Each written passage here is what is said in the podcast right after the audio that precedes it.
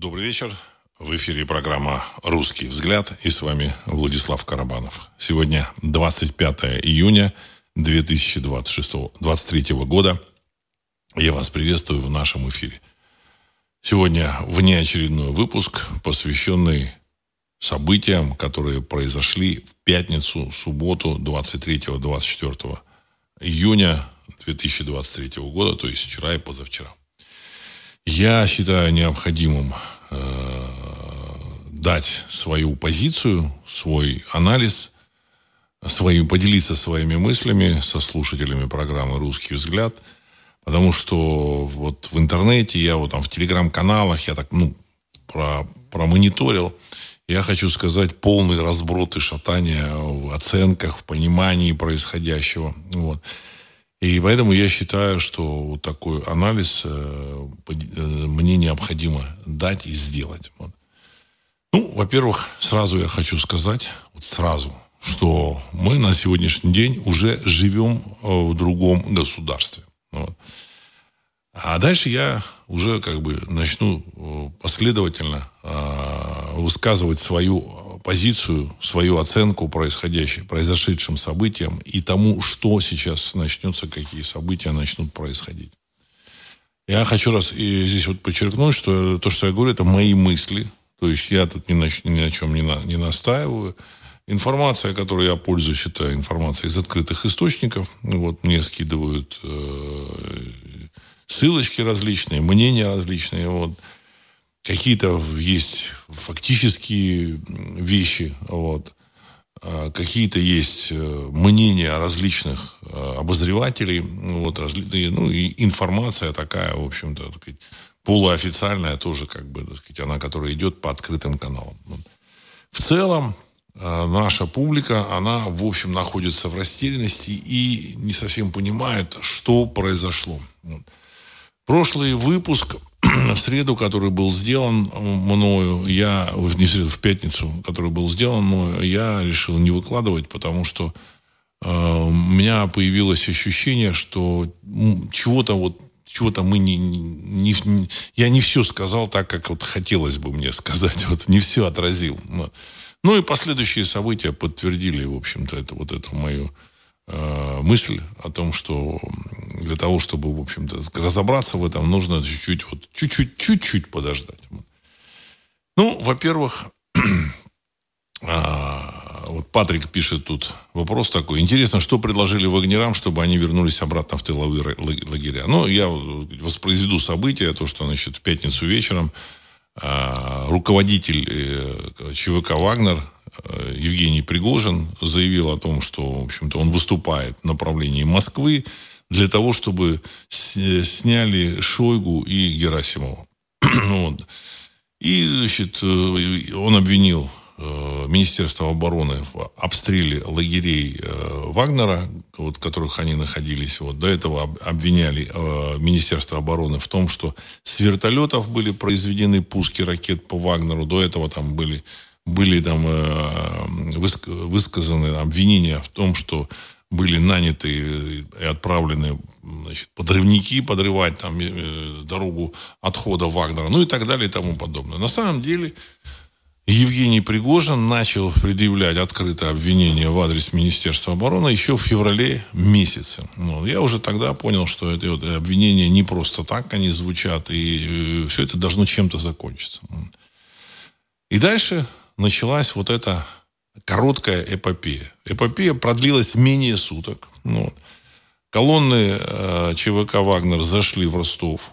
И, э, значит, э, там, я не знаю, одна или две колонны. Вот, э, взяли под контроль э, штаб э, Южного военного округа в городе Ростове. Вот. Штаб этот сдался без единого выстрела, и Вагнер установил контроль над штабом. Там есть видео, когда Пригожин встречался с Евкуровым и э, бывшим там, президентом Ингушетии, если вы помните. Это военный такой генерал, заместитель министра обороны, если не ошибаюсь. Он один из заместителей министра обороны. И заместитель начальника главного разведуправления там, Алексеев. И вот там они общаются, о том, говорят о том, что вот э, они вот взяли под контроль штаб. А две, три колонны по сообщениям, три или даже четыре колонны отправились в направлении Москвы, и выступили они в ночь с 23 на 24. Они прошли через там КПП Новошахтинская, еще какие-то КПП, там 300 машин, 300, 200 и там 100 машин, как-то вот так. Вот. Ну, в целом там 370, 310, 200 и 100, в, целом около тысячи машин, как сообщают. Э, э, и в конце, так сказать, э, дня, в субботу, ну как в конце дня, в общем-то, это еще не конец дня, там 8 часов вечера, в общем, до конца дня в Российской Федерации еще, так сказать, достаточно времени, еще, еще, еще там люди даже за ужин не садились. Было объявлено о том, что президент России с помощью э, посредничества президента Украины Лукашенко достиг договоренности с, э, с Пригожиным, с, с ЧВК «Вагнер» о том, что ЧВК «Вагнер» разворачивает свои э, колонны от Москвы, уводит от Москвы и, в общем-то, так сказать, э, уголовные дела там вскоре прекратили, были бы возбуждены уголовные дела в субботу утром, вот, значит, вот они вечером уже в субботу были прекращены, причем под такой интересной формулировкой – в связи с э, э, нарушениями в заведении уголовного дела, в открытии уголовного дела. Вот, ну, нарушения, выяснили, что нарушения. Вот, значит, а дальше было сообщено, что значит, ЧВК Вагнера никак не будет преследоваться, значит, и, бойцы не будут преследоваться. Часть бойцов, оно как бы, те, которые остались, не пошли с Пригожиным.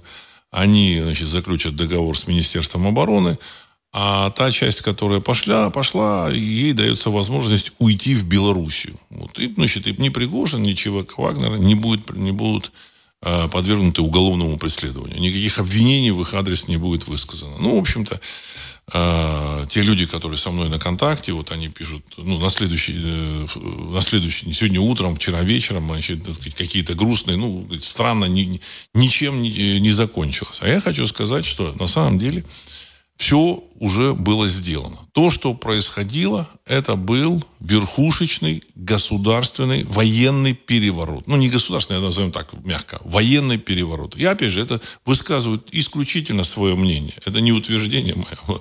Но я думаю, что оно имеет под собой основание. Это был военный переворот, э, организованный наверху, внутри э, системы власти. Вот. Потому что сама группа «Вагнер», эта группа была создана, в общем-то, э, структурами, ну, насколько я понимаю, связанными с администрацией президента, с Федеральной службой охраны, с, ГС, с ГРУ, которая ГРУ вроде входит в Министерство обороны, там, значит, подчиняется Генштабу, но это вообще отдельная структура, и все об этом рассказывали, все об этом говорили еще давным-давно. Что ГРУ это аналог внешне, даже не аналог, а, в общем, так сказать, вариант внешней разведки, но, значит, э, подкрепленный боевыми какими-то подразделениями, достаточно серьезными, вооружениями и так далее и тому подобное, которые вполне себе самостоятельная структура, это ГРУ. Таким образом, э, сам Пригожин, он, в общем-то, кормит чиновников Москвы, чиновников администрации президента, то есть это исключительно доверенный человек – Ему доверили э, вот это, эту важную задачу кормления э, чиновников. В общем-то, он напрямую связан с э, Федеральной службой охраны. Это э, служба, которая занимается охраной высших должностных лиц Российской Федерации. Вот. Э, ему поручали э, создавать, если вы помните, такая была, сказать, ну, как она называлась, эта контора, по, по-настоящему я не знаю. Но в, общем, в народе она называлась ну, фабрикой троллей. Вот, Вольгин. Вот.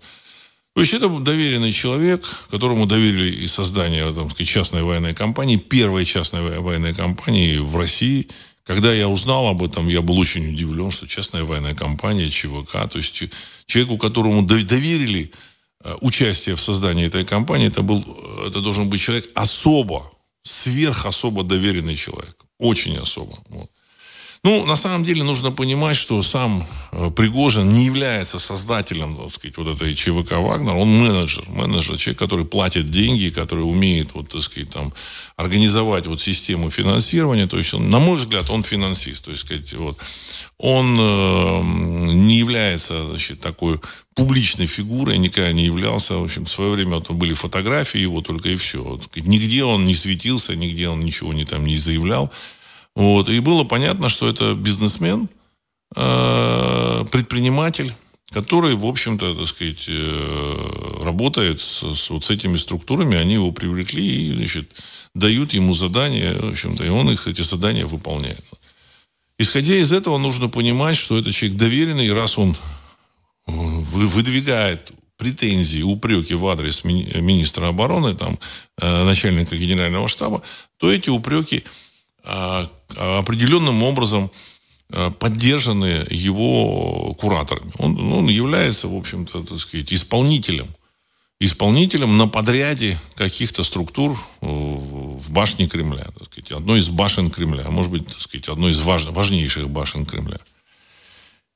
И уже тогда мне было понятно, я вот сказать, просто в общении я говорил, что раз он сказал об этом, вот такие претензии предъявляет, это, это к чему-то все это все к чему-то. Это неспроста. Оно чем-то должно закончиться. Потом, значит, еще второй там а, пакет претензий, так сказать, упреков был, что не дали там эти э, снаряды или там не дают. Вот, значит. А, и вот эти выступления были связаны именно с Шойгу и с э, начальником генерального штаба.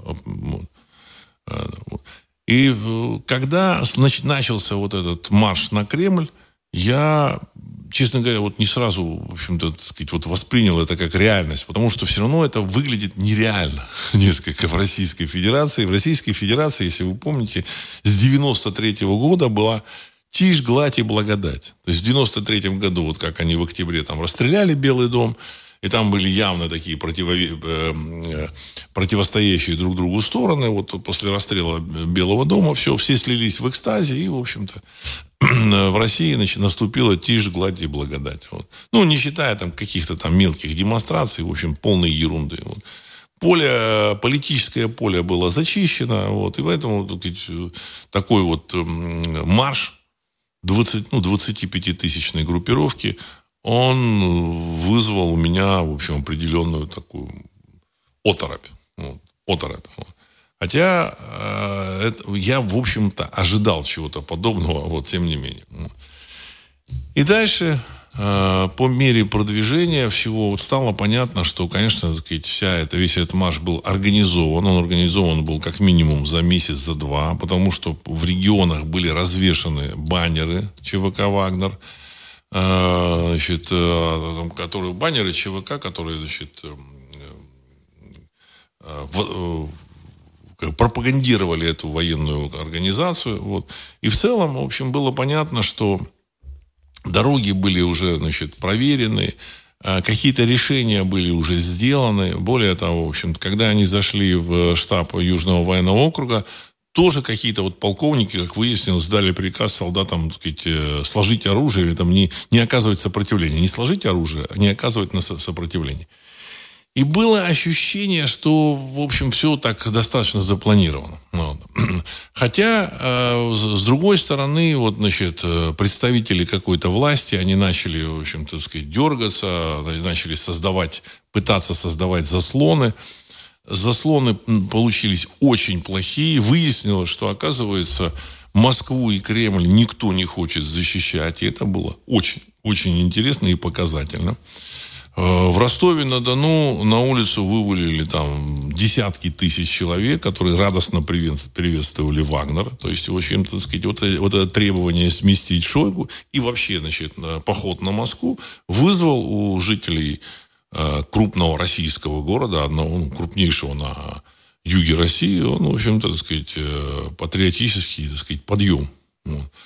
Полная поддержка Вагнера была очевидна. Вот из всех этих десятков тысяч людей, которые вышли поддержать Вагнер, там начали раздавать воду, там шоколадки, еще там, там только два провокатора, по всей видимости, провокатора начали там спорить одного просто отправили, отогнали, а второго, в общем-то, местные жители побили. Ну, то есть было очевидно, что 99,9%, ну, в, в реальности это 100% в общем, населения поддерживает Вагнер. А в направлении Москвы э, полицейские, вот как сегодня выяснилось, три четверти полицейских отказывалось, в общем-то, выступать и оказывать сопротивление Вагнера. Значит, в Новошахтинске вход Вагнера э, в Россию, вот там, так сказать, пограничный пункт, там 180 человек, там кто-то пытался там, ну, не сопротивление организовать, а просто попытался. Вот, значит, ну, там ранили двоих, и все, эти 180 человек спокойно пропустили, ну, чем, так сказать, сдались сдались, отказались, отказались сопротивляться. И стало понятно, что на самом деле э, Москву и Кремль никто защищать не будет. Вот это было для, для многих э, э тоже, так сказать, большим-большим удивлением. Вот. Не знаю, э, как организаторы знали об этом или не знали. Я так полагаю, что догадывались эти организаторы всего этого, в общем-то, так сказать, военного переворота, что вот эта колонна будет встречена достаточно, так сказать, э, позитивно населением. Почему я так думаю? Ну, потому что Федеральная служба охраны, а до этого еще, в общем-то, КГБ, ее, так сказать, отделы, они первыми э, занялись социологией, выяснением настроения населения. То есть еще со времен там, 20-х, 30-х годов они тщательно выясняли э, настроение населения по тому или иному вопросу по отношению к власти, по отношению там, к каким-то действиям власти. А в 90-е годы это, в общем-то, так сказать, стало постоянным Э, постоянной сферой внимания э, вот той же, той же самой Федеральной службы охраны. Я так думаю, что они прекрасно знают настроение людей. То есть это не в ЦУОМ какой-то, это не вот эти вот какие-то вот, так сказать, э, соцопросы, так сказать, там, для даунов, там, где, так сказать, люди высасывают из пальцев эти соцопросы, или там такие вопросы задают, так они строят эти вопросы, что, в общем-то, ответ, он, в общем-то, можно любой человек может по-своему понять этот сказать, вопрос. Вот. И поэтому понять, э, что отвечают люди, что они думают, нельзя. Вот. А спецслужбы российские, которые занимаются охраной там, высших должностных лиц, так сказать, ФСБ, я думаю, что очень тщательно подходят к этим вопросам. И, в общем-то, настроение населения знают. Лучше, чем мы с вами.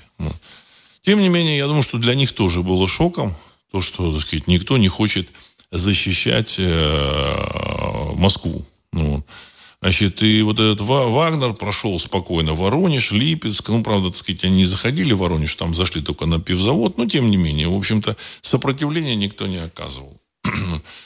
А, не дошли они якобы 200 километров. Вот. Там уже как бы собрались товарищи кремлевские или вот те, кто там собрался а, воспрепятствовать им, уже там мосты собрались взрывать, уже значит, начали наносить удары по а, трассам, вот, что тоже ввергло в шок население, значит, по дороге, где едут обычные машины, как это Пригожин говорит, мирняк, значит, начали наносить удары по, по, по мирнику. Вот. Э, ну, и дальше случился договор. Я думаю, что смысл всей, всей этой операции был в том, что в России нужно переформатировать политическое пространство. Политическое, реальную политику.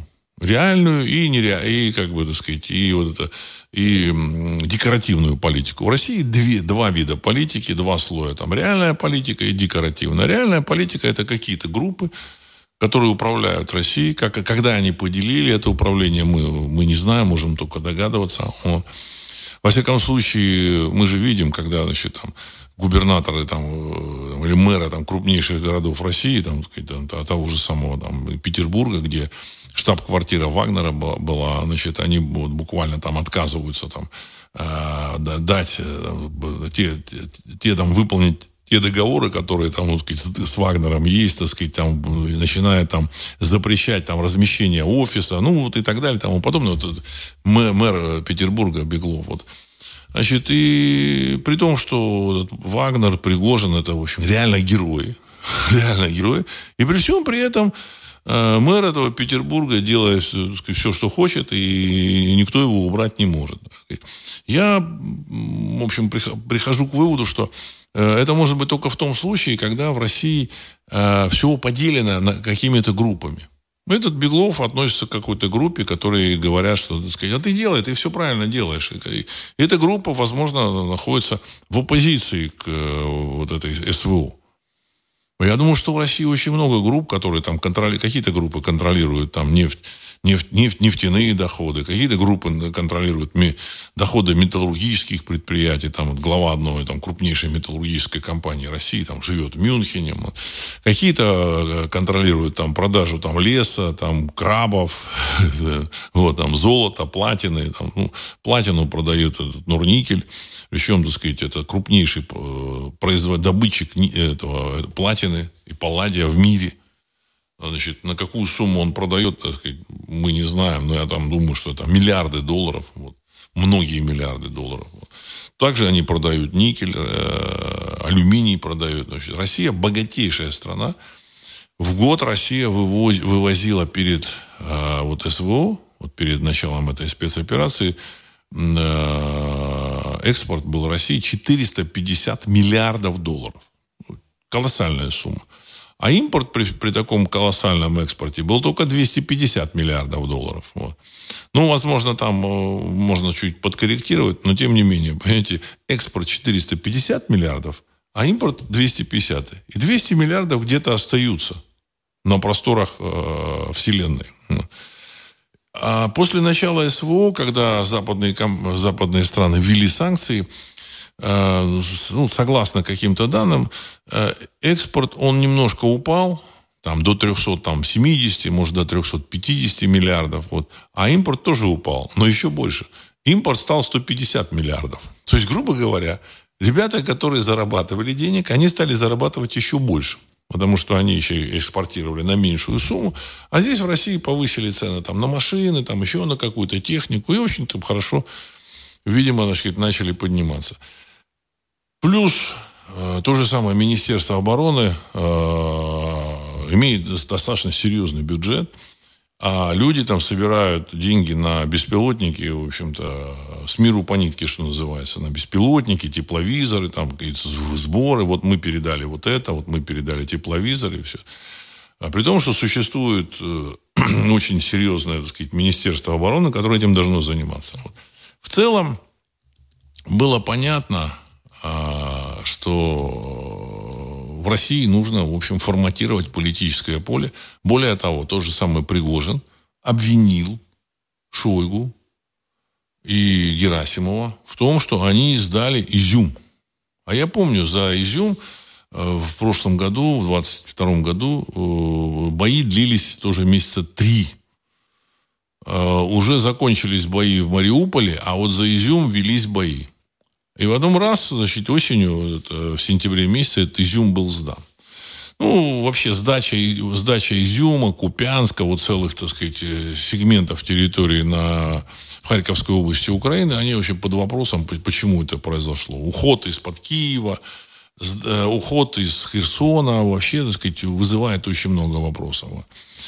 И я так полагаю, что башня Кремля, которая а, связывает свое будущее с Россией так или иначе, которым там ловить нечего, они поняли, что их, в общем-то, они могут очень плохо закончить. Вот, потому что Россия может проиграть эту кампанию с такими, с такими, в общем-то, коллегами, с коллегами, вот, то есть с таким саботажем и предательством, вот, проигрыш компании не является невероятным. То есть до этого говорили, ну, Россия не может никак проиграть эту войну, эту кампанию, никак не может. Но так как она ведется, э, даже вот сейчас вот мы же видим, как она ведется. То есть российская армия сидит в глухой обороне, вот, а ВСУ, ну, так сказать, так сказать, жестко наступает. При том, что у России намного больше и ресурсы, так сказать, эм, людские ресурсы, и военные ресурсы, и, и все, и, так сказать, и технические ресурсы, все,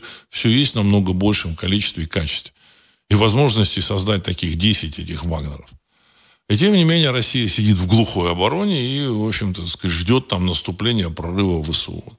И товарищи в Кремле, я так понял, что они поняли, ну, вот они как бы сказать, пришли к выводу, что да, э, что нужно форматировать вот эту архаичную систему э, управления, значит, раздела власти в Российской Федерации.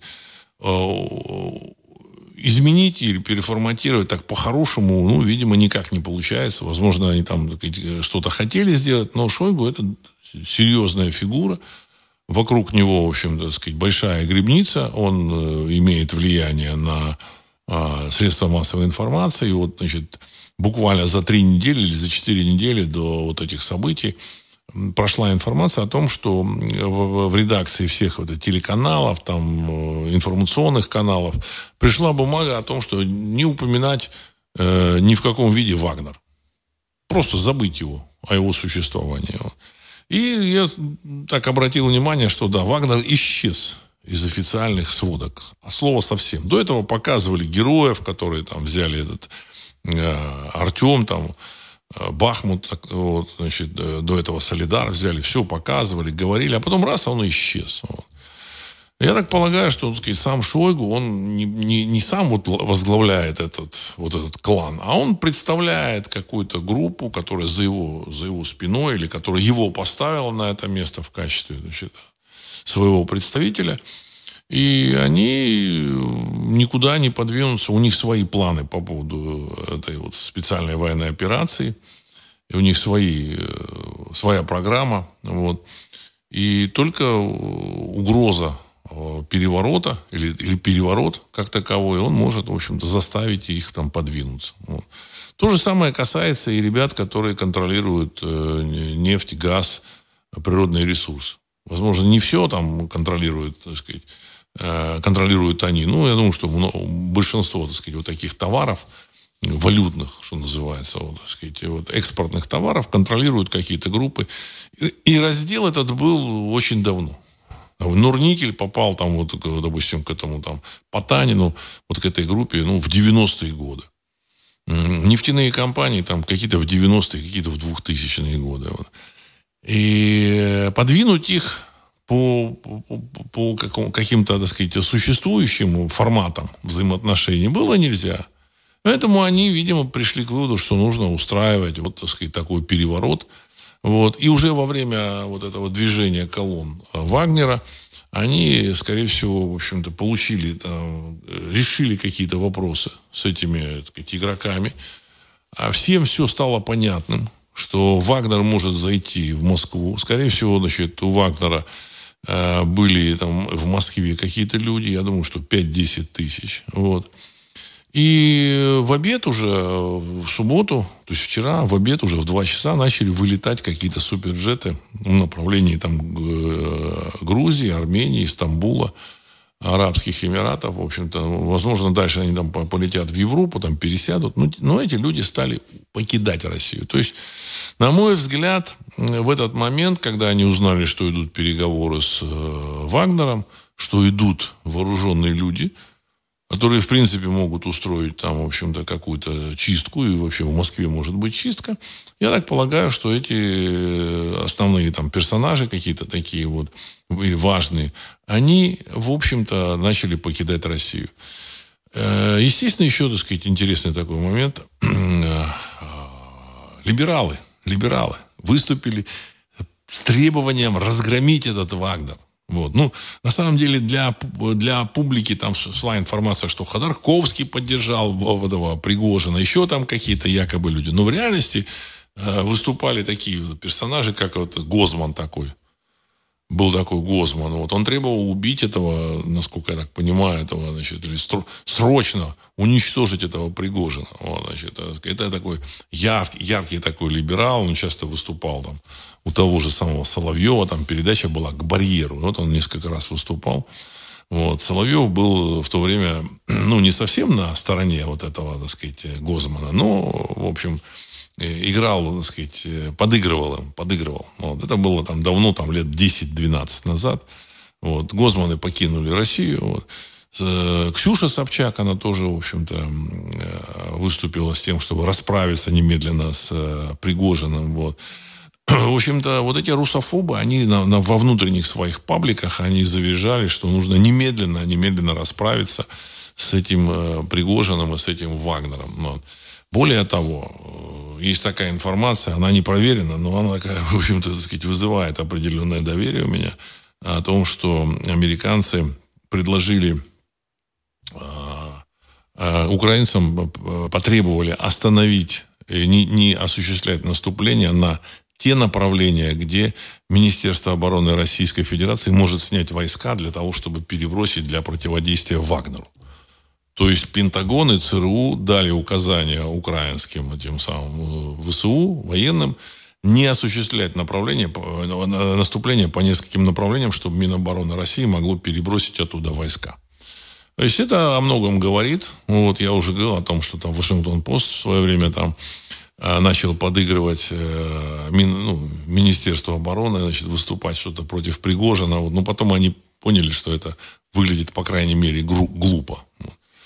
А взаимоотношений там министра обороны Шойгу с этими, так сказать, западными товарищами мне неизвестно, но я думаю, что, в общем-то, как-то а, э, он занимает этот пост еще, так сказать, с самого начала 90-х годов. Если не ошибаюсь, он еще, так сказать, единственный министр, который был назначен в 91 году, и до сих пор он, в общем-то, так сказать, вот, наверху. Хотя основная масса людей, которая всплыла, в 90 они, в общем, так или иначе все равно, так сказать, наверху и играют в политику. Вот. А, это вот то, это элементы вот архаичной вот этой структуры политической. Есть декоративная политическая структура в Российской Федерации. Декорация это а, вот эти партии там э, Единая Россия, ЛДПР, а, КПРФ, э, Справедливая Россия так называемая и вот новые, новые люди, то ли новые лица. Вот.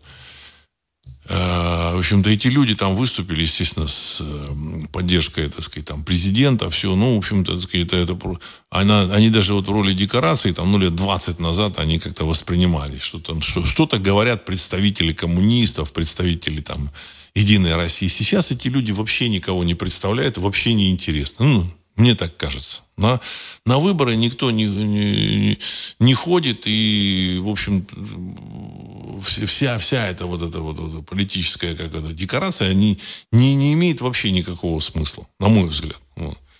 Значит, и самое, что интересно, никто не говорил про Шойгу. Понимаете, так сказать? Этот Пригожин выдвинул конкретные претензии в адрес Шойгу. Никто ни слова не сказал про Шойгу. Понимаете? Никто ни слова. Значит, эм, э, в целом, я так полагаю, что к концу дня стало ясно, что вот эти игроки, которые там не хотели уходить, э, выходить из игры, вот, они э, согласились выйти из игры. И поэтому движение колонны Вагнера было прекращено. Я так полагаю, что это был такой, в общем, так сказать, тяжелый, тяжелое для них решение, но тем не менее, я думаю, что им предложили так сказать, там, такой простой вариант. Сейчас заходит Вагнер, его поддерживают там, не знаю, там какие-то москвичи, и дальше мы вот вас зачищают вообще от слова совсем. Мы выкидываем вас совсем, вы ничего не получаете. А так вы оставляете то, что у вас есть, и сваливаете. Ну, возможно, так, возможно, какие-то другие там э, какие-то договоренности. Вот. Э, переговоры шли с участием Лукашенко и э, губернатора Тульской области Дюмина. Дюмина. Вот. Этот Дюмин, он, в общем-то, был э, телохранителем президента. Чем-то он, в общем-то, заслужил определенное доверие. Вот. То есть он работал в ФСО, вот, Федеральной службе охраны, и потом дальше его, так сказать, значит, отправили там. Он там занимал э, пост замминистра обороны, а потом сделали губернатором э, Тульской области. Вот. То есть важная область, на секундочку, Тульская. Вот. А, а вот эти Вагнера там через Тульскую область не прошли. Значит, тоже такой вот момент. Они то есть, не дошли до нее. Вроде не дошли. Я думаю, что они прошли бы эту Тульскую область. Вот. Я так полагаю, что то, что произошло, это переворот наверху, который был организован верхушкой, вот, верхушкой ФСО и части ФСБ, и части Генштаба, и части ГРУ. Э, задача этого переворота – переформатировать э, политическое пространство России э, и реальное политическое пространство, в общем-то, сказать, отнять какие-то рычаги власти у их коллег, Вот, я так называю коллеги. Вот. И, возможно, так сказать, э, будет переформатирование и декоративной части. Потому что архаичная вот эта вот политическая декорация, которая в России есть, она э, вообще ни у кого не вызывает никакого доверие. Поэтому, когда читаю, там, в, в Госдуме высказались. Вот каждый раз там вот Лента Ру, она пишет, в Госдуме высказались. Вообще никому это Госдума абсолютно не интересно. Ну, интересны какие-то люди, которые в Госдуме. Вот. Но в целом, э, насколько я так понимаю, у населения она не высказанная, но вот э, определенное, в общем-то, э, слово недоверие, мягко, так сказать. Вот, мне, кажется, мне, мне кажется, есть у людей недоверие к власти. И вообще люди полностью себя не связывают никак с властью. И а, такое ощущение, что вот э, как вот эти ростовчане вывалили э, с радостью поддержать Вагнер, ненависть к Министерству обороны, к министру обороны, возможно. Ненависть. Все это, вот эта публика узнала, услышала, которая в Москве, я так полагаю, что вот эти ребята э, чего-то достигли. Вот. А, вход Вагнера в Москву и такая уже, так сказать, э, реальная зачистка каких-то персонажей, она бы привела бы вот э, к потрясениям в России. Вот нужно было обойтись без этого. Вот. Ну, они там взвесили, что, так сказать, я так полагаю, раз эти супержеты начали улетать с двух часов, там, в общем, со страшной силой из Москвы, на них все это, на этих вот ребят, э, вот это, так сказать, персонажей, которых там нужно было зачищать, вот, убирать из э, российской власти, на них все это произвело очень серьезное впечатление очень серьезное впечатление. Вот. Тут, тут люди пишут, что власть поняла, что надо чистить. То есть, ну, вот эти вот, так сказать, ребята, которые там э, ФСО, там, ФСБ, там какие-то структуры, какая-то башня, поняла, что надо чистить реально и жестко. И, повод, и поводы уже железобетонные, и до, железобетонные, и давно. Вот и все. Главное для разных, кто воспринимает всех за кто по сути соблюдает западные санкции, саботажничая – уже понятно, что предел терпения есть. Если поднялись за Пригожина, э, ну, э, э, поднялись. Вот. Значит, ну, а теперь кадровая работа предстоит «Мама, не горюй». Вот.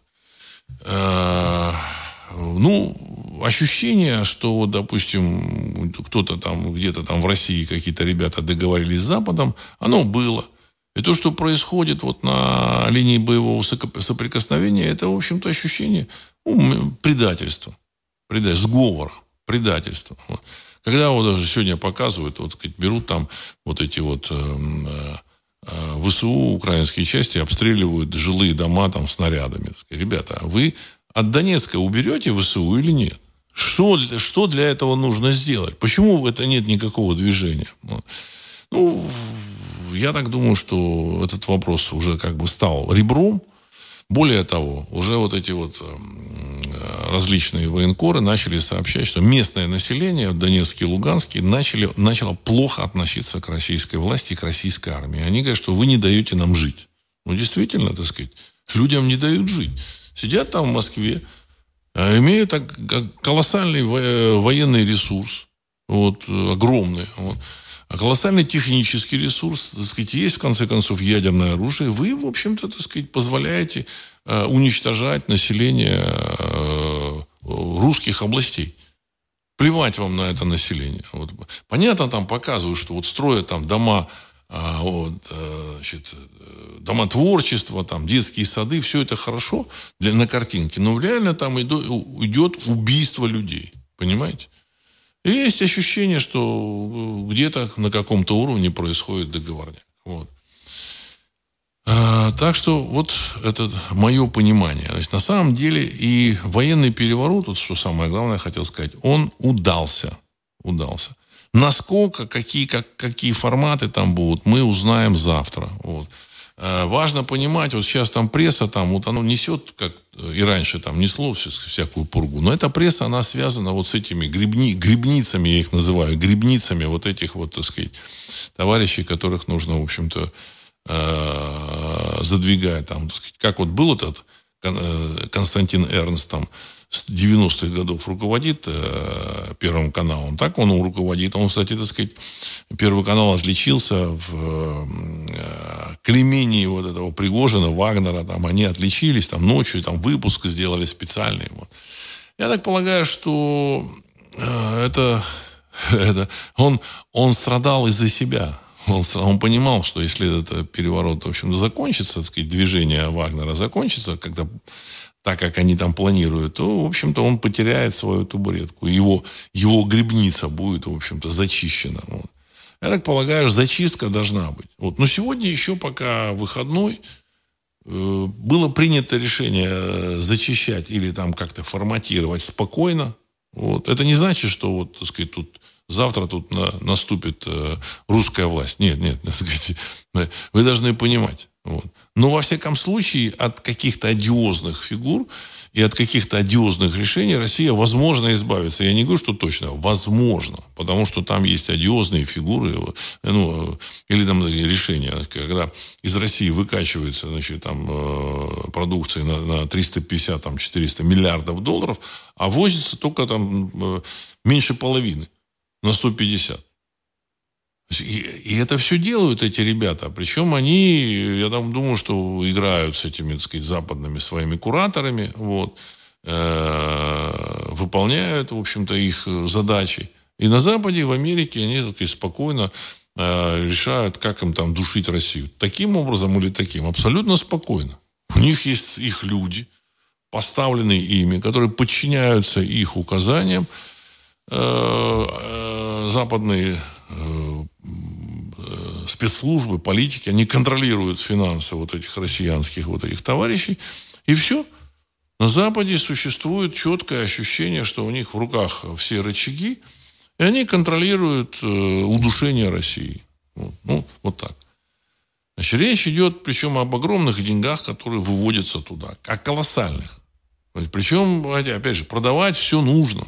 Ну, вы завозите сюда, понимаете, а, да, а этот самый да, товарный поток перекрыли. Товарный поток перекрыли. Плюс еще, в общем, перекрыли финансовые какие-то сказать, возможности. Э, Центробанк там выгребает население, деньги у населения. В общем, рублей в России не хватает. Доллар э, за 80, а рублей в России не хватает. То есть, на самом деле, в общем-то, сказать, сокращается там денежная масса. Вот. И знаете, уже, так сказать, там, они там уже там назначили цену под 100 долларов, при том, что вообще в мире там доллар падает. А, таким образом, я так полагаю, что мы вот все а, вот, результаты вот этого переворота увидим вот на следующий, начнем видеть постепенно. Значит, в Кремле вот эти товарищи, они, в общем-то, поняли, что нельзя там заходить военной силой в Москву, потому что это, в общем, потрясет всю Россию. Это понятно.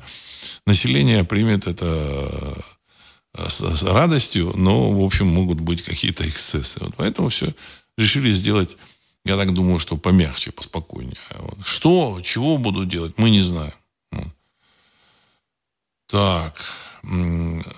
А, Генри, Владислав Александрович, как вы считаете, примут ли к сведению и будут ли исполнять договор с Пригожиным те, кто оказался в неловкой ситуации, для кого устраивалась вся эта демонстрация возможностей? Или они и дальше продолжат закручивать гайки? Даже немцам понадобилось полгода, чтобы только подойти к Москве. Конец цитаты.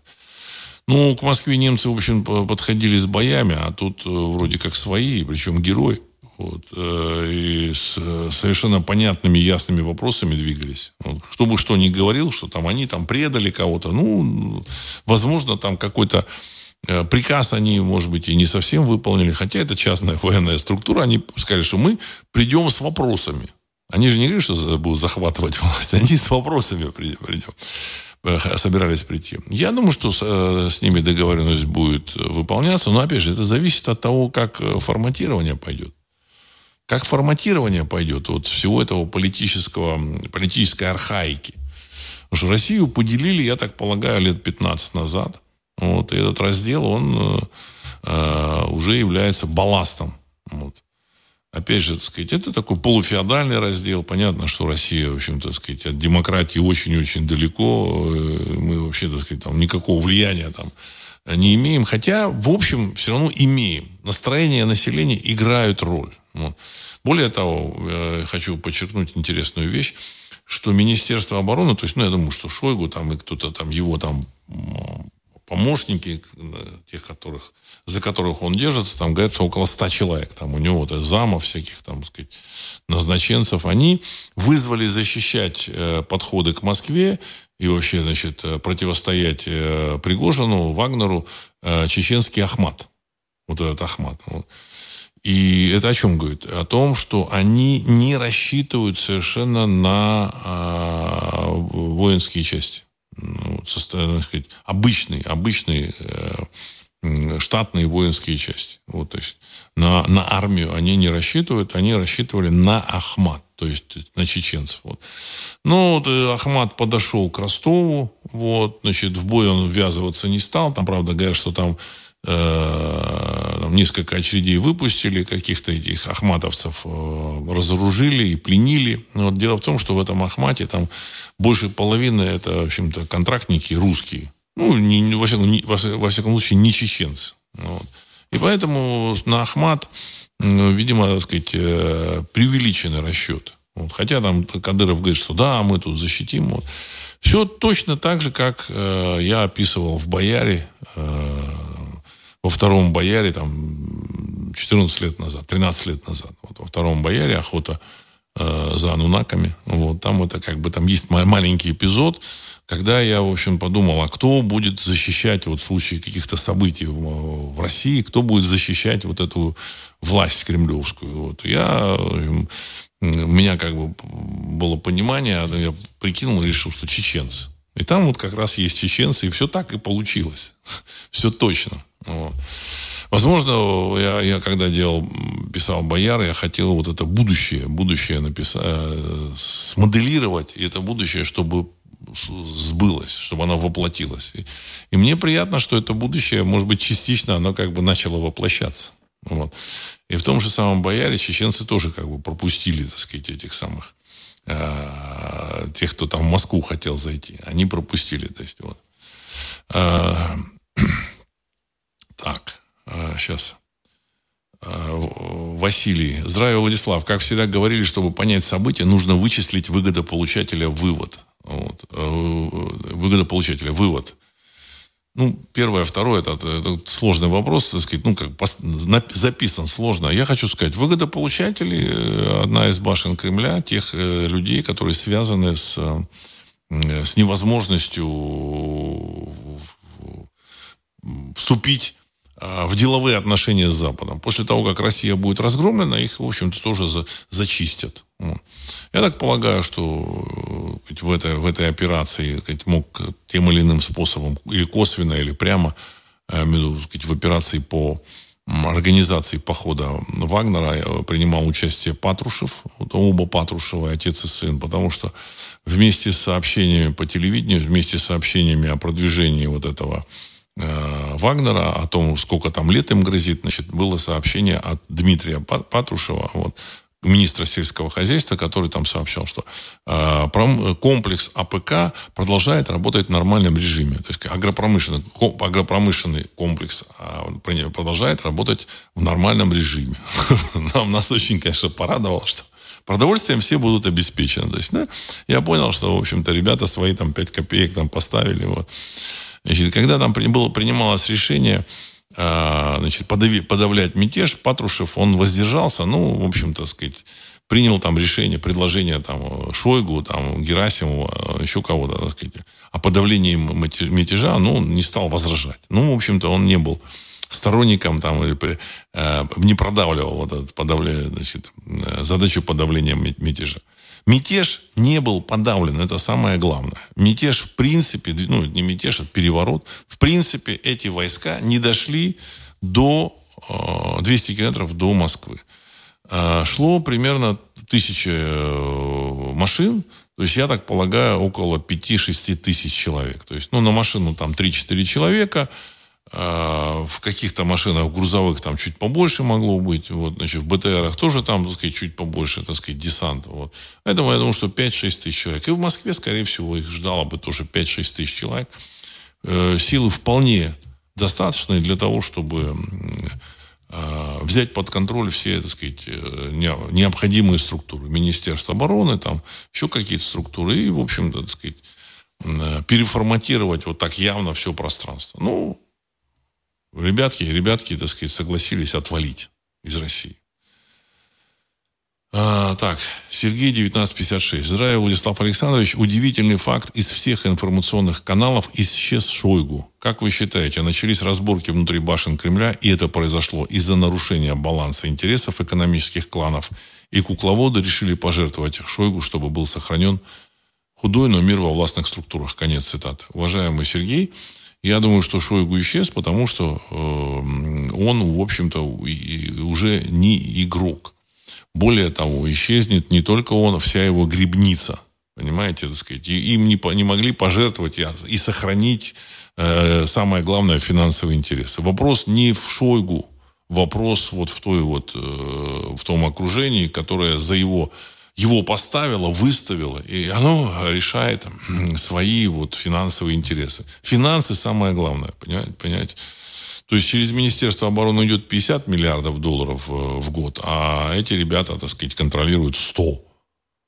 Понимаете, вот эти 100 нужно э, каким-то образом, в общем-то, отобрать. Вот. И он эти 100 защищал, находясь на этом посту. До этого он, так сказать, находился на посту министерства, э, министра МЧС по чрезвычайным ситуациям.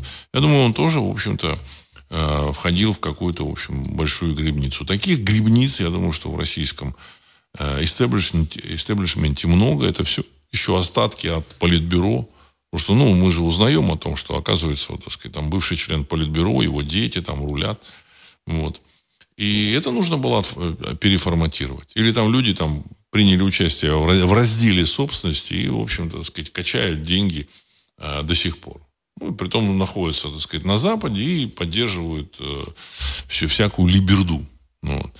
Э, хочу еще на, такой, на один важный вопрос обратить внимание, что огромно они э, не просто, так сказать, качали деньги, они понимали, что важно еще эти деньги защитить иде, идеологически, информационно, то есть занимать какую-то поляну в информационном пространстве. И поэтому они, не, не жалея, вкладывали деньги вот во всякие, так сказать, каналы информационные.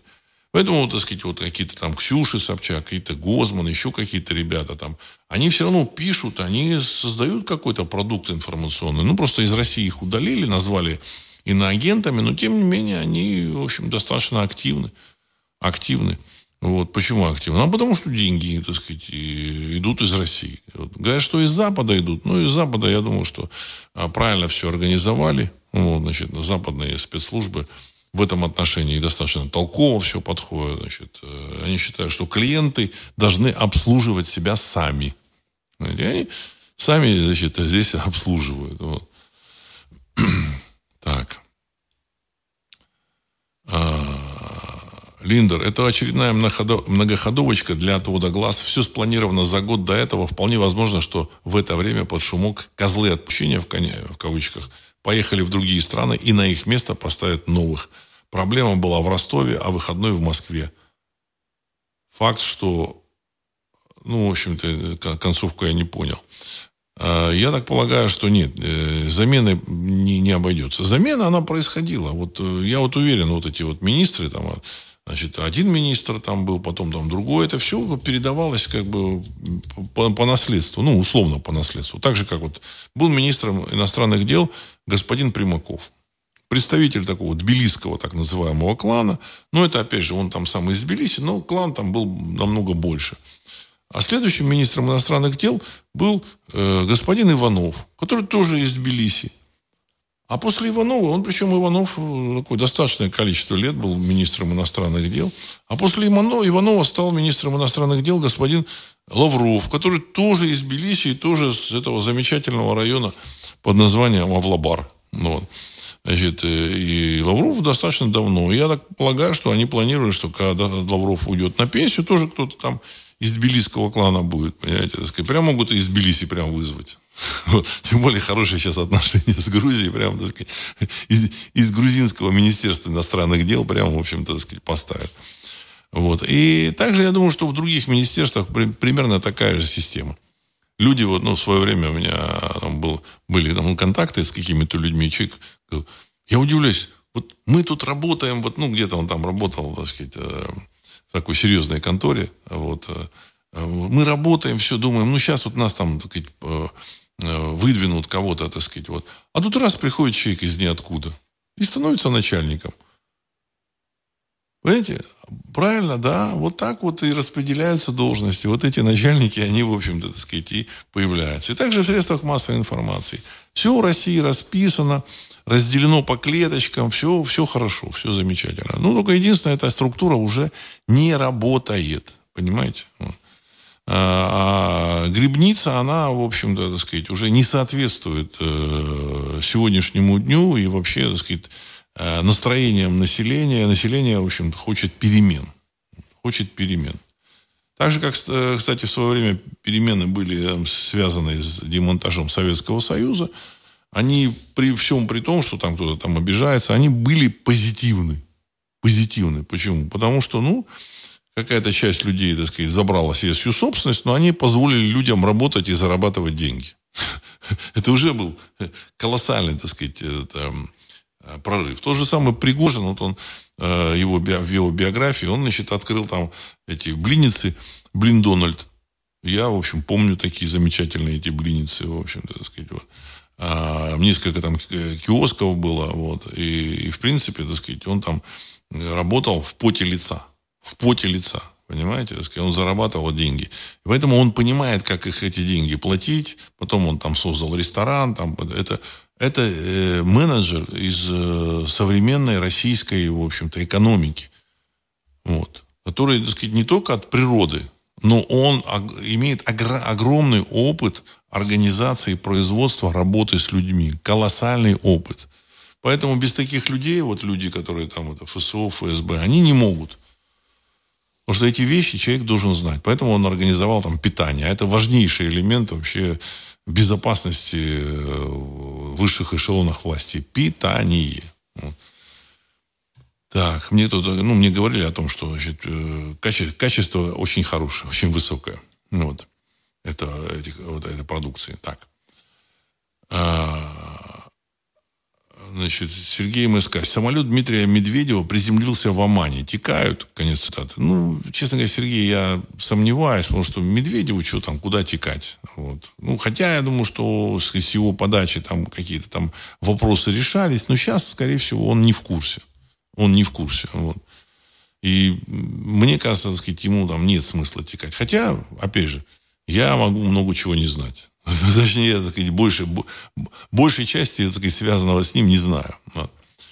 Генри, почему до сих пор нет никаких заявлений от руководства страны? Конец цитаты. Ну, представьте себе переформатирование там, этого поля. А там ребята сопротивляются. Ребята сопротивляются. Вот, так сказать, э, я даже вот э, сегодня там какие-то там выпуски новостные там смотрю, как будто вот ничего не произошло. Вот. Более того, значит, какие-то выпуски Шойгу, там один выпуск показали одного там э, комментатора. То есть, э, я так полагаю, что завтра, послезавтра вся эта, так сказать, вот эта махина начнет раскручиваться. Опять же, я не знаю. Может быть, и все останется на месте, но я думаю, что я сомневаюсь. Я думаю, что, в общем-то, э, переворот, он завершился и успешно.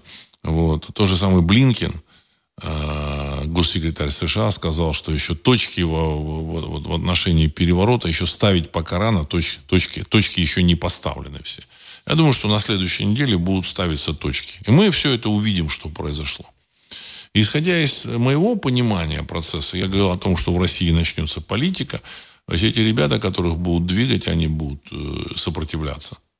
Будут сопротивляться, ну, информационно. Информационно. И, в общем-то, так сказать, Э, мы увидим какие-то горизонты изменений в России. Горизонты. Пока еще рано об этих горизонтах говорить, но я думаю, что политическая жизнь, она должна начаться, потому что вот, сказать, с этими там Единой Россией, там, с КПРФ, вот, ну, представляете, там, Зюганов там. 30 лет назад был Зюганов, и еще до сих пор Зюганов. Он, в общем-то, вообще, э, я думаю, что никому не интересен. От слова совсем. Понимаете, потому что он, понятно, встроен в эту систему, и он вообще не воспринимается как вообще какой-то политик. Вот. Э, каналы, я думаю, что начнут отбирать у этих, вот, так сказать, у этих грибниц. Вот. И мы увидим вообще, как, как это будет. Вот. Э, мне кажется, должна начаться зачистка. Зачистка. Но, может быть, она будет такой в мягкой форме, чтобы э, в России значит, э, не нагонять страсти не нагонять страсти. Может быть, так сказать, может быть, небольшое переформатирование. Вот. Поэтому страна ждет, э, на самом деле, зачистки. Вот эти, значит, люди, которые, значит, э, в том числе и чиновники, они тоже ждут. Потому что понимают, что сказать, огромные деньги так сказать, уводились из страны, просто, в общем, так сказать, стране не дают работы. А те же постоянно там, э, смотрю, там ток-шоу выступает вот этот, э, один из там представителей там промыш... промышленников России, общем, нормальный такой, такой деятель. Он говорит, вот, вот Центробанк это не делает, это не делает. Почему вот это делается? Почему так? Почему так? Почему так? Ну вот сейчас я думаю, что что-то будет происходить. А, мы посмотрим, кого там будут убирать. Вот, значит, интересное дело, что Собянин не выступил в поддержку президента России с осуждением Пригожина. Четыре раза, говорит, ему э, он готовился сделать запись четыре раза и не сделал. Это интересное событие, интересное. То есть он, видимо, хочет выжить при новом форматировании. Так сказать. Вот он понимает, что те, кто там выступили против там, перемен, они могут быть и зачищены. Вот. Хотя посмотрим. Сергей МСК. Вы много критиковали МИД, но именно МИД поддерживал легализацию ЧВК, а против были ФСБ и Минобороны. Конец цитаты. Уважаемый Сергей, я думаю, что МИД там ничего не поддерживал. У него там свои какие-то интересы. Мы вообще не знаем, чем этот МИД занимается. От слова совсем. Понимаете, кроме того, что ребята там э, крышуют какие-то потоки. Вот, э, не знаю там, чем, так сказать, Лавров занимается. Он, может, хороший мужик. Но вообще сам под, принцип подбора кадров меня смущает. То есть принадлежность к тбилисскому клану. Все хорошо. Хороший город Тбилиси. Но почему министры иностранных дел у нас из Тбилиси должны быть? Знаете, с, с какого хрена? Понимаете? А почему не из Улан, не из Улан-Удэ? Понимаете? Это, в общем, много, много вопросов. Много вопросов, так сказать, вот, мини, Министерство иностранных дел. Так. Я думаю, мы посмотрим. Вот. Сергей Ростов думал, думал, зачем это было, и пришла такая мысль что если это все и задумывалось для передислокации Вагнера в Белоруссию, где-то не то, что до Киева, где и до Львова рукой подать. Опять же, поляки осторожнее будут. Конец цитаты. Ну, я не исключаю, что, в общем-то, и на, для этого, так сказать, передислокация тоже, в общем-то, так сказать, использоваться будет. Потому что, ну, вопрос с замечательным государством Украины нужно решать. Все, решение вопросов затянулось. Я много раз говорил, что, в общем, я собрался в сентябре в Одессу ехать. Вот. А уже сентябрь на носу. А еще ничего не сделано. Вот. Я так полагаю, что в случае вот этой зачистки решение этого вопроса будет очень, очень быстрым. Очень быстрым. А драйв вот этим э, ВСУ, западным военным, политикам дают как раз, э, давала как раз то, что их агентура сидела в Москве очень крепко и влияло на финансовые процессы, на значит, э, политические вопросы, на, на решение военных вопросов в России. Вот. Они прямо оттуда диктовали, так сказать, сделать то, сделать это, не делать то, не делать это. Причем там по мелочам. Там специалисты крупные, они понимают, ага, здесь перекрывать там границу, здесь это не пускать. И все. И все. И они, в общем, решают вопрос с Россией, так сказать, потихонечку удушая. А ненависть э, людей вот, на, в эти, на этих новых территориях, это серьезное, серьезное дело. Вот. Или там не давать снарядов. Не давать снарядов. Не давайте ему снарядов, и все. Не давайте. Не давайте снарядов. Поэтому сейчас, э, возможно, все будет по-другому. Глеб Владислав, здравия. А как насчет президента в этой схеме? Он к какой башне относится? Конец цитаты.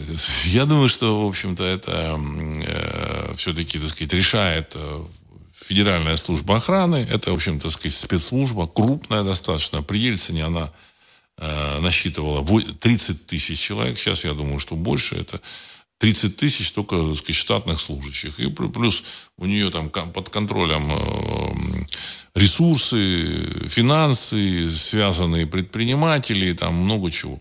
Это серьезная структура. Ну вот. А я думаю, что вот эта структура сейчас И, и, и там эксперты, там у них есть консультанты, причем толковые люди, насколько я, вот, я понимаю, как вот, вот ведется там какие-то линии, вот, политические, военные ведутся. Я думаю, что там эти эксперты понимают, как это сделать. И даже что, как что сделать. И даже вот это вот переворот сделанный достаточно грамотно. Мне кажется, очень грамотно он сделан этот переворот. Вот, есть они не довели его до такой, в общем-то, решающей э, стадии. Вот. А, но они, я думаю, что продумывали вот этот возврат, они уже начали напрягать этих ребят. Так, если сейчас зайдут, зайдет Вагнер в Москву, все, вы потеряете все. Либо, значит, так, сейчас вы готовы отвалить, и, в общем, мы оставляем вам ваши деньги, которые вы украли. А, либо, да, да, отнимем, ну, все. И вот вас. Вот. И я думаю, что ребятки решили сдать э, свои позиции и отваливать. Вот, а, вот эти журналисты, вот все эти, первый канал, второй канал, я думаю, что они там, НТВ, они, их никто не ставил в известность, они не знают ничего. И того же самого Медведева, кстати, Дмитрия Медведева тоже, скорее всего, никто не, не, не поставил в известность. Вот. Ну, а американцы себя выдали с потрохами вот этим заявлением, что значит, прекратить наступление на каких-то участках, чтобы оттуда, оттуда оттянуть войска для э, защиты, так сказать, Москвы от Вагнера. Вот, понимаете? Министерство обороны, понятно, что в Министерстве обороны какие-то их, их э, креатуры. Вот. Я не знаю, может, не креатуры, может, как-то по-другому, так сказать, ну, их клиенты. Э, Алекс, вроде как было, как бы только началось вялое движение по созданию собственной авиапромышленности. Конец цитаты. Уважаемый Алекс, теми методами, которыми делается современная авиапромышленность, собственно, не, она не делается в мире давным-давно. Делаются частными компаниями, которые намного эффективнее. То, что делается э, вот с помощью госсредств, вливается эти госсредства, они просто разворовываются, и все. И на этом все заканчивается. То же самое с автомобильной промышленностью, то же самое с производством беспилотников. Вот мне тут написали о том, что у Ростеха начнут сейчас э, выводить из-под Ростеха какие-то предприятия, потому что, ну, это гигантский такой э, комплекс предприятий, в котором, в общем-то, деньги просто там туда-туда уходят и, и, и гаснут, тухнут, исчезают. Ну, так сказать, есть мнение, что это неэффективная структура. Я не могу ничего сказать, потому что я не знаю вообще ничего. Просто я знаю, что это гигантская, гигантский комплекс предприятий, они, они подтянуты. Вот. Но я так видел этот беспилотник, который они сделали, он, в общем-то, кроме слез, ничего не вызывает, никаких чувств.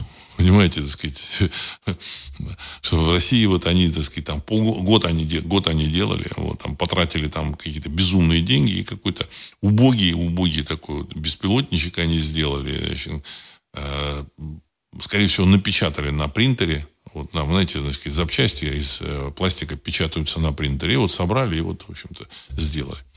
То есть э, это тоже такая структура государственная, которая крайне неэффективна. Ну, опять же, это мне кажется.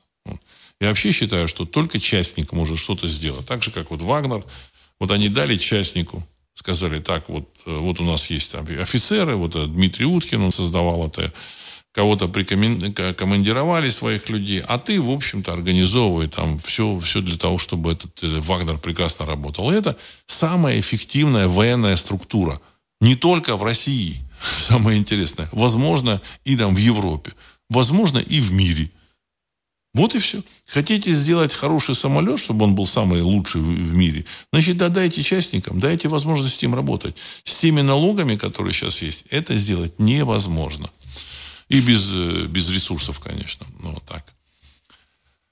Владивосток, приветствую. Не сразу присоединился к эфиру. Немного не пойму. Вы ожидаете перемены в лучшую сторону или в худшую? В лучшую это в интересах России и русского народа. Конец цитаты. Ну, в лучшую, конечно. В лучшую, так сказать. Переформатирование пространства, избавление от э, а, вот, э, вот есть такой, есть такой термин э, по поводу там э, капитала выскочило из головы, как этот капитал называется, так сказать, вот, значит, а, который, значит, э, не имеет привязки к национальному, в общем-то, национальным государствам, этот капитал, он, в общем-то, так сказать, ничего для России делать не, не, не, не будет. То есть они гребут здесь деньги и, в общем-то, вывозят отсюда. И их нужно убрать из системы э, там, добычи полезных ископаемых, продажи за рубеж. Вот я думаю, что это будет сделано в том, в том или ином стиле, э, в том или ином виде. То же самое, я думаю, с Министерством обороны. Ни слова про Шойгу не говорится. Я думаю, что завтра, послезавтра будет вопрос так или иначе решен. Если не будет решен этот вопрос, значит, э, нужно задуматься, а что вообще, так сказать, происходит. Понимаете? Я думаю, что во вторник мы с этим будем разбираться. Роман 2. Возможно, Пригожин от, офигел от того, сколько денег разворовывает Министерство обороны. Конец цитаты. Уважаемый Роман, я не знаю, сколько там денег, но я так полагаю, что эти, так сказать, товарищи из ФСО или там из ФСБ, кто там стоял за Пригожиным, они, в общем-то, сказать, более точно знают. И э, я думаю, что, в общем, суммы там чудовищные. Суммы там чудовищные. И, причем это делается, потому что там эти люди, которые вошли туда, в Министерство обороны, они э, вошли во власть в 90-е годы. Это, в общем люди, которые никогда э, бизнесом не занимались. И они считают бизнес, это когда они берут, используют свою государственную должность для того, чтобы наживаться. Ну, они создают какие-то бизнес-конторы. Но это, в общем-то, в любой стране мира запрещено. Хочешь заниматься бизнесом, занимайся бизнесом. Хочешь э, э, получать деньги как э, чиновник, администратор, занимайся этим, получай, в общем, такое справедливое вознаграждение. Но как бы э, обворовывать государство, это, в общем-то, и других людей. Что такое? Это, это государство, это люди лишать э, экономику нормальной конкуренции, это, как бы сказать, душить эту экономику. Вот они, как бы, я думаю, что активно этим, в общем, пользуются. Ну, мы же видим, так сказать, есть целые, целые сегменты экономики, которые там, монополизированы. Вот, значит, эм, ну, просто, так сказать, вот, э, машины прекратили там, поставлять там, западные компании. И тут же, в общем, там пошли китайские, но почему-то каким-то, по каким-то безумным ценам. Просто по безумным. Ну, ему, я понимаю, что там сидят какие-то люди и шинкуют капусту. То же самое там с, с массой какой-то продукции. Так сказать, деньги, э, э, нефть вывозят из России через Индию. И почему-то в Индии осталось 30 миллиардов, э, на 30 миллиардов долларов рупий индийских. Почему в Россию их не завезли? Я думаю, что это какая-то какая-то какая-то фигня. Так сказать. Эти деньги уже давно нашли своих хозяев просто, так сказать, грузят этот кремлевских товарищей, что, ну, вот вы знаете, мы из Индии не можем вывести рупии, там, чего-то такое. Я не верю в это. А, так, значит, сейчас, одну секунду еще. А, Роман, компрадорский капитал, да, ну, компрадорский капитал. Вот. Слушатели, события показали самое главное. Люди не поддерживают власть от слова совсем. Даже не пограничники и военные ему не оказывали, даже пограничники и военные Министерства обороны не оказывали сопротивления. Такого позора власти еще не видели, и народ все увидел. То ли еще будет. Это предтеча, это означает, что в России начинается политическая весна. То есть сейчас, правда, лето. Я об этом говорил, что э, война заставит Э, жизнь заставит, в общем-то, так сказать, э, э, разбудит политическую весну в России. Она начнется. Мы сейчас вот будем обсуждать, вот во вторник обсудим какие-то последние события, потом в пятницу. Я думаю, что мы все это увидим. А дело в том, что у России нет до сих пор, в общем-то, внятной, понятной идеологии у страны, а она должна быть. Все начали говорить, что идеология, так сказать, вот. А, не, не, нужно какой-то, так сказать, там, навязывать коммунизма, там, какой-нибудь религиозный, ну, какие-то вещи, от, которые формулируют э, задачу России, вообще, кто живет в России, они должны быть обозначены. Я думаю, что в России Конституция должна быть переписана. Но это, опять же, не самое главное. Самое главное, чтобы люди понимали, что они делают и зачем они это делают. То есть они должны жить с тем, чтобы, в общем-то, Россия процветала. Россия была домом для э, русского и других народов России. Э, благополучным, надежным и защищенным домом для всех народов России. И масса, масса еще вещей, которые нужно отобразить вот в этой, в общем-то, э, идеологии или там, в общем-то, я не знаю, э, какой, как, каком-то там, каком, какому-то э, там, воззваний, что такое Россия. И на этом основании, в общем, решать вопросы развития России. Не нужно в Россию завозить мигрантов. Это категорически, так сказать, это вопрос категорически э, важнейший. Вот. Это важнейший вопрос. Вот. Ну и я думаю, что еще какие-то вопросы. Я так полагаю, что э, мы вступаем вот в новую эпоху. Это эпоха это сродни э, значит, э, событиям августа 91 и октября 93 года. Вот. То есть э, в России наступила пора переформатирования, изменения политической э, системы. Вот. Дай Бог, чтобы это было хорошо, спокойно, вот, чтобы это было без эксцессов, чтобы это было, в общем-то, в интересах людей все.